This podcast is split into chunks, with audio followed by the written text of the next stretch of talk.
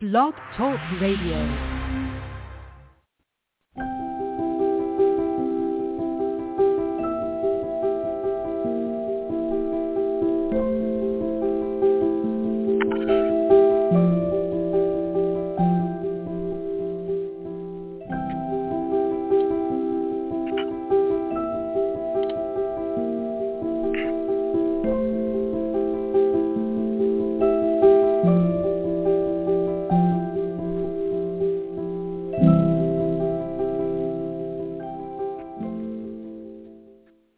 Hello, hello. It's Zenobia Bailey.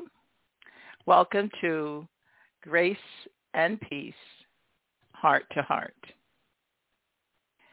Today we are about to head into episode seven regarding My Heart is Broken. What do I do now?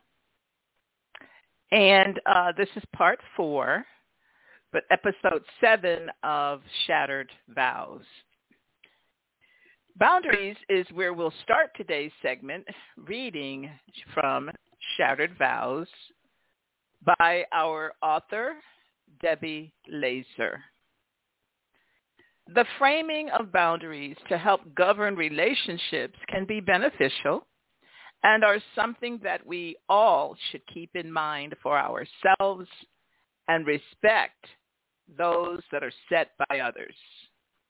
On the other hand, ill-framed boundaries can contribute to the ruin of relationships. Laaser shares questions that she has found often arise concerning finances, children, and oneself during this time of marital and often family crises. As so many know, the pain endured from sexual betrayal can break your heart, but it does not need to break your life. That is a quote from the book. So, the subtitle is, What Boundaries Do I Need? We all need boundaries in our lives.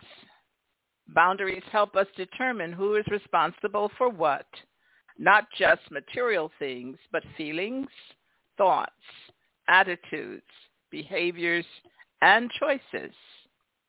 Not only do boundaries help us allow good things to come in, but they also keep bad things out. Some of us have too many boundaries or walls that keep many good things out. The way I often keep very busy to soothe myself or keep from getting bored can wall off other people by sending the message that I'm unavailable. I can also choose to be passive or walk away, which is really to avoid having a boundary at, at all. The truth is, I may be afraid of conflict.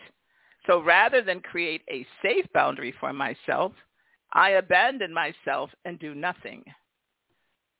That's a very important concept to, to chew on. I'm going to read that again.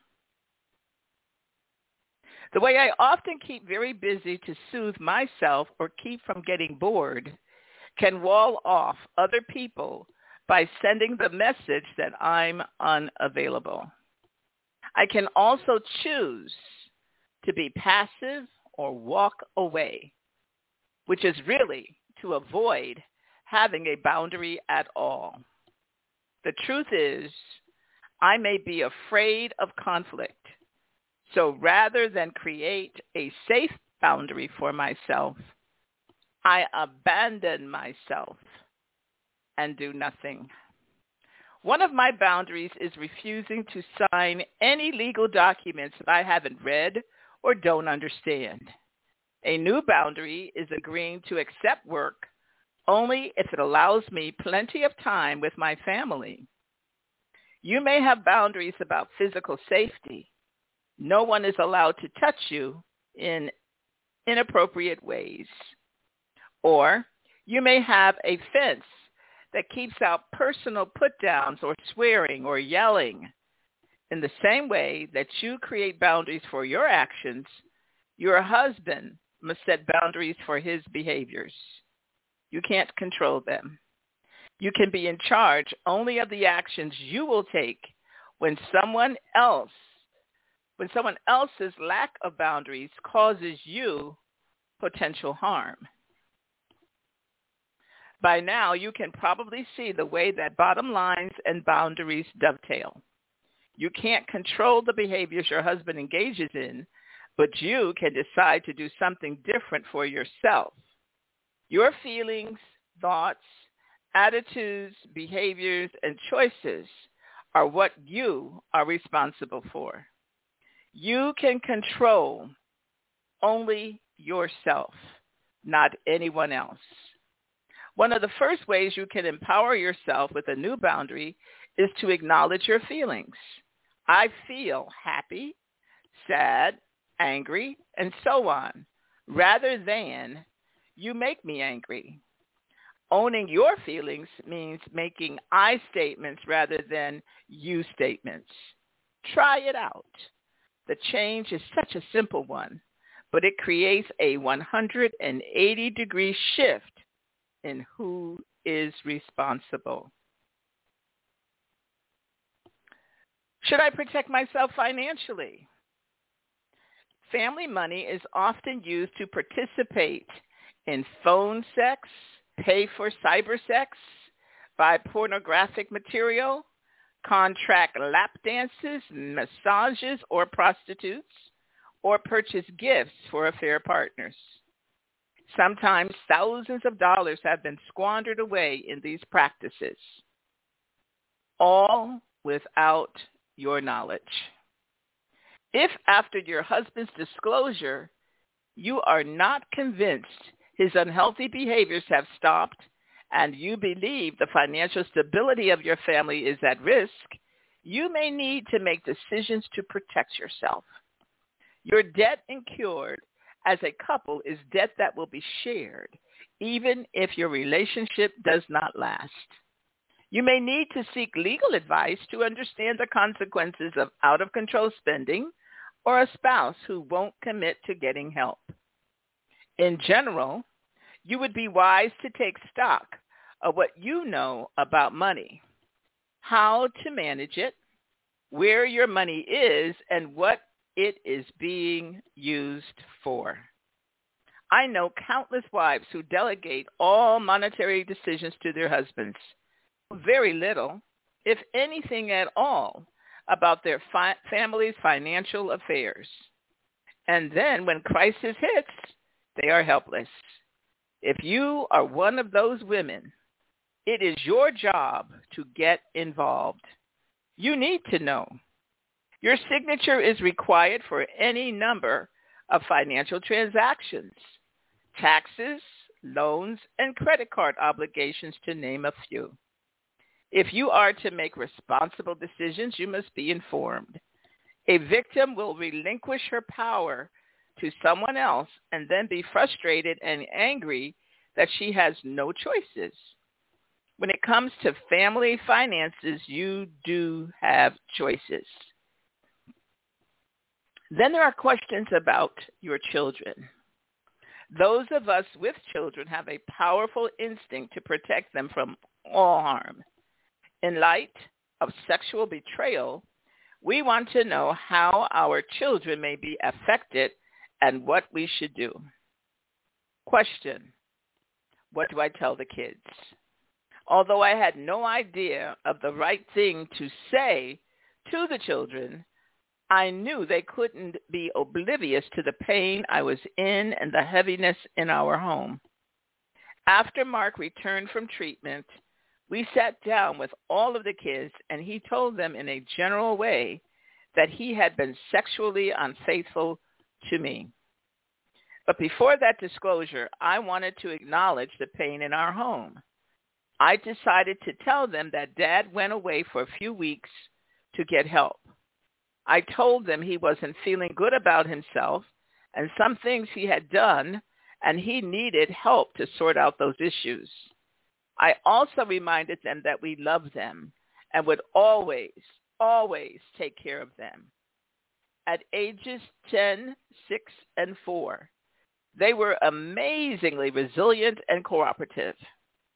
Telling them that I was sad but was getting help was important to keep them from feeling as though they had to take care of me. To this day, we have ongoing conversations about our story, encouraging any questions our children have.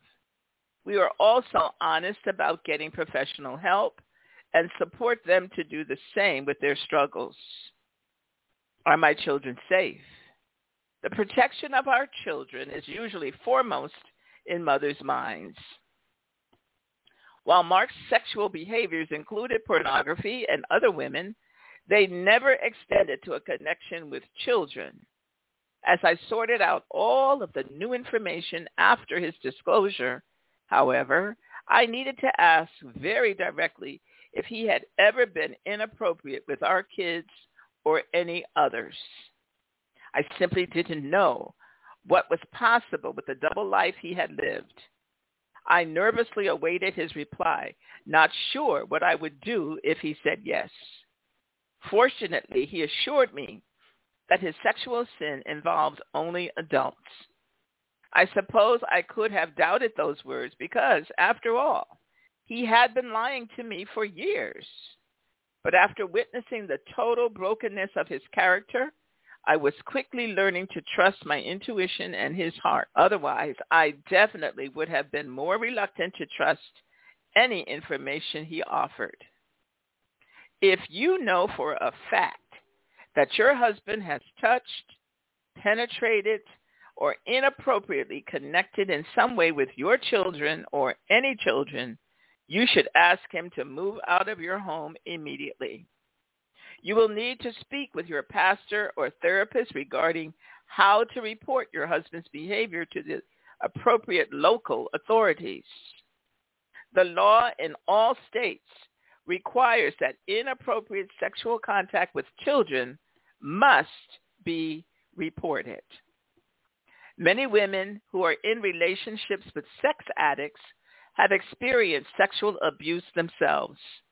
If you are one of those, you will certainly be more sensitive to the possibilities of abuse in your home.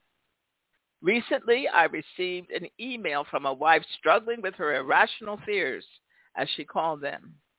Even though her husband has only looked at pornography, she wonders if his behaviors could progress to involve hurting children. She is aware that her own sexual abuse may be tainting her perception of reality. If you worry, as this wife does, you can, you can take time to explore with a therapist whether your anxieties are coming from your own life experiences. You may also ask your husband to get professional testing to see if he is telling the truth or has any propensity to act out with children. The number of sex addicts who abuse children is extremely small. Ultimately, however, you may not feel completely safe until you ask your husband to get assessed for any predisposition or vulnerability he might have to abuse children. Many psychologists are trained to do, to do these evaluations, generally, generally referred to as psychosexual screening. Such testing can be presented to your husband as a helpful and positive boundary. You might say, I want to trust you, and I want our family to be whole and to feel safe. It would be very helpful to me if you would get tested. I want us to be the best parents we can be. I need you to do this. And we are going to take a very short break and I'll be right back.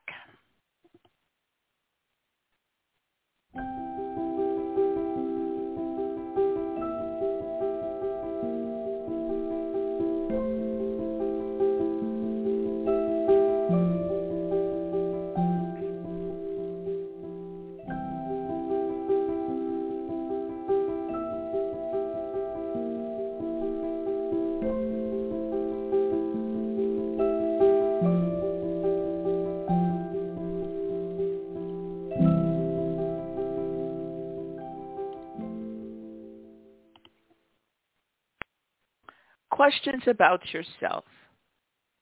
Sexual betrayal feels like a personal attack. It is a wound that pierces the soul. Many questions arise concerning how to react and what decisions to make when personal emotions are confusing and overwhelming. Should I be sexual with my spouse is one question. The decision of whether to be sexual with your husband after the disclosure of infidelity is an important one. When Mark was in treatment, the, par- the therapist contracted with all patients to be abstinent for 90 days. Abstinence means that you were not to be sexual with yourself or others, including your spouse. Being sexual referred to having an orgasm, not necessarily to hugging, kissing, or other physical expressions. When I arrived for Family Week, I was actually double-minded that this assignment was established.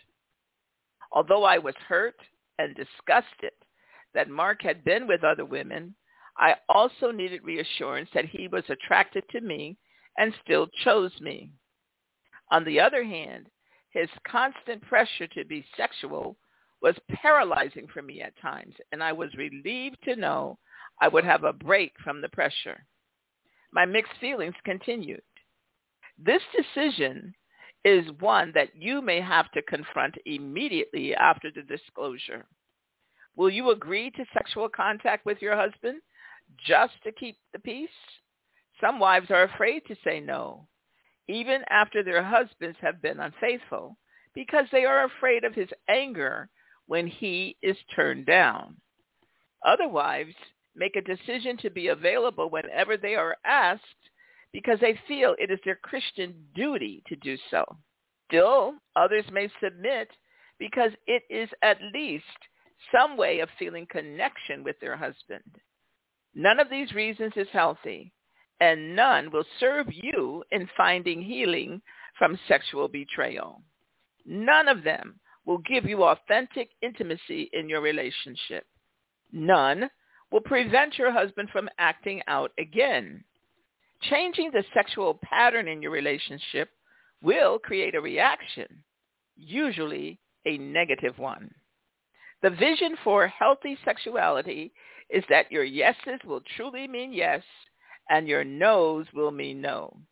So that the love you share when you say yes is congruent with your heart. Any couple seeking to experience real intimacy must allow each other the freedom to say no and the assurance that they won't be punished when they do. If your husband has come home to you asking to be sexual after unprotected sex with others, he has literally taken your life into his hands. Sexually transmitted diseases are rampant. If you want to know that you are free of disease, you will need to get tested by medical professionals. You must require your husband to do the same. If he doesn't consent to that precaution, you will need to make a decision for yourself about being sexual with him. It is your body and you are responsible for it. How quickly should I forgive him? Another practical question that many wives face is how quickly to forgive their husband for his behavior. Although I'll talk about forgiveness in detail in a later chapter, I want to take a moment to caution you against rushed forgiveness. Many devout Christian women will want to forgive quickly because they feel God has directed them to do so.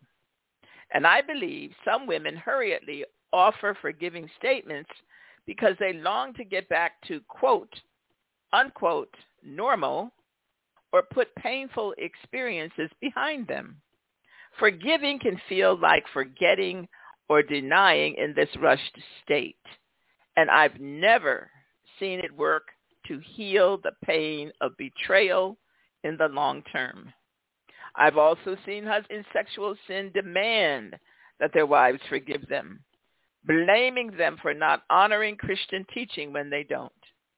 When husbands demand forgiveness in this way, They also seem to want their wives to let go of any feelings they may have.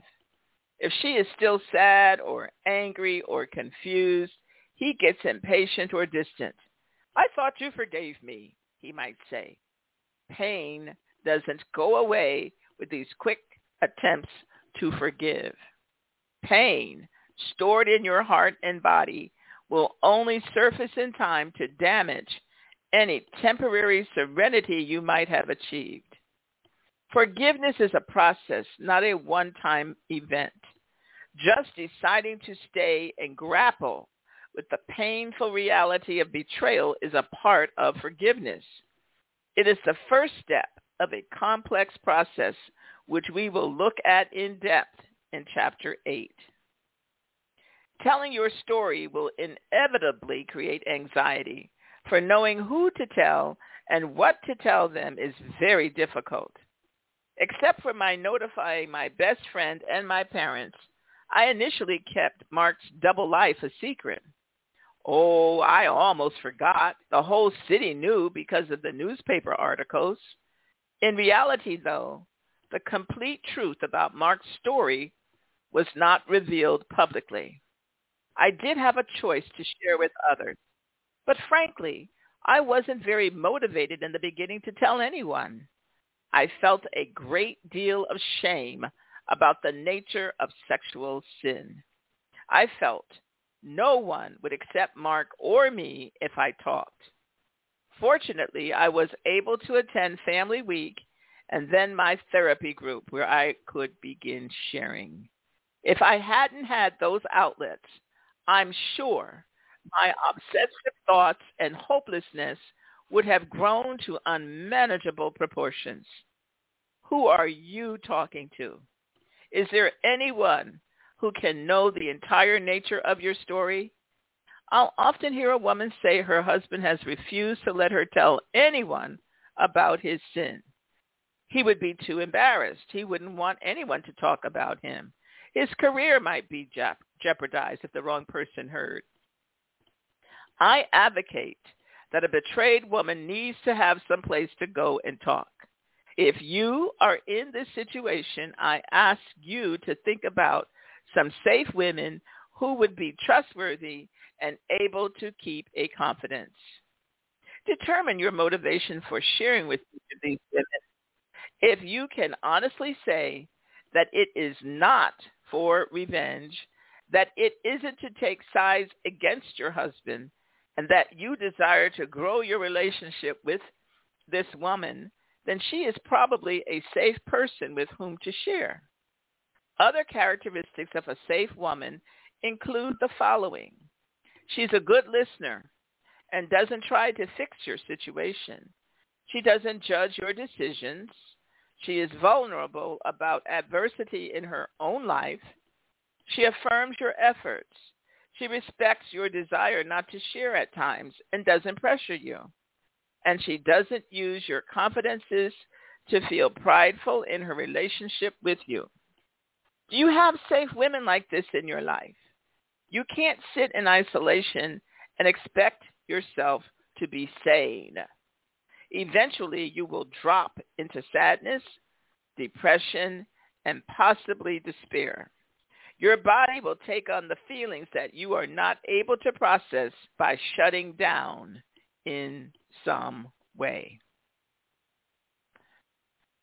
Thank you for listening, and I pray that this has been a blessing to you and that you might be able to share it with others at the appropriate time in your life, at the appropriate time in their lives. It certainly has been a blessing to me and it's opened up some areas that I had not uh, considered or had not, um, uh, I don't even know the word, had not wrestled with maybe. And I am looking to be a blessing to others by having come in contact with shattered vows. It has many other applications. Some of what our author is sharing can be implied can be applied in other situations, other relationship situations. And I'm looking forward to continuing the reading of Shattered Vows. Thank you. Have a wonderful Friday and weekend, and I will see you next time. Take care.